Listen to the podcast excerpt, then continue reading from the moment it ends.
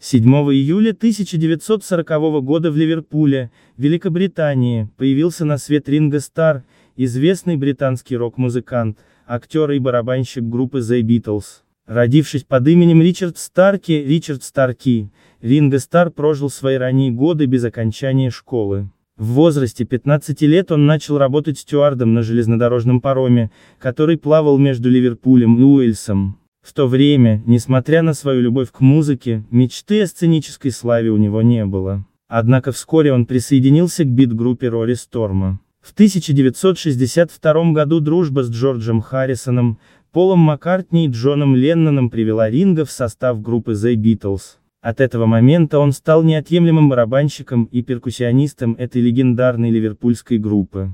Он также стал автором и соавтором нескольких песен The Beatles. Вместе с остальными звездными участниками Ринго Старр совершил мировое турне. После распада The Beatles Старр начал сольную карьеру. Его альбомы оказались очень успешными, в частности альбом «Ринго», в записи которого приняли участие все его бывшие коллеги, стал платиновым по количеству продаж. Ринго Старр также активно работал в кино. Он сыграл главные роли в фильмах о The Beatles и появился в нескольких других картинах. В определенный период у Ринго возникли проблемы с алкоголем, из-за чего он не смог записать один из своих последних альбомов на родине, в Англии. Однако он сумел вернуться к активной жизни. В тысяча девятьсот восемьдесят девятом году он выпустил сборник своих лучших песен под названием Starstruck и отправился в успешное турне по Америке, а затем по Японии, записав живой альбом и видеофильм. Летом тысяча девятьсот девяносто седьмого года Ринго вновь гастролировал по США со своей группой Ол Старр Бэнд.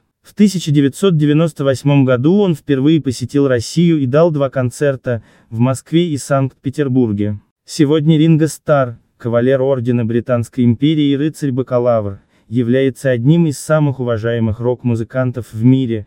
В две тысячи пятнадцатом году он был введен в зал славы рок-н-ролла и одним из самых богатых барабанщиков. Он продолжает записывать альбомы, сниматься в кино и время от времени устраивает турне.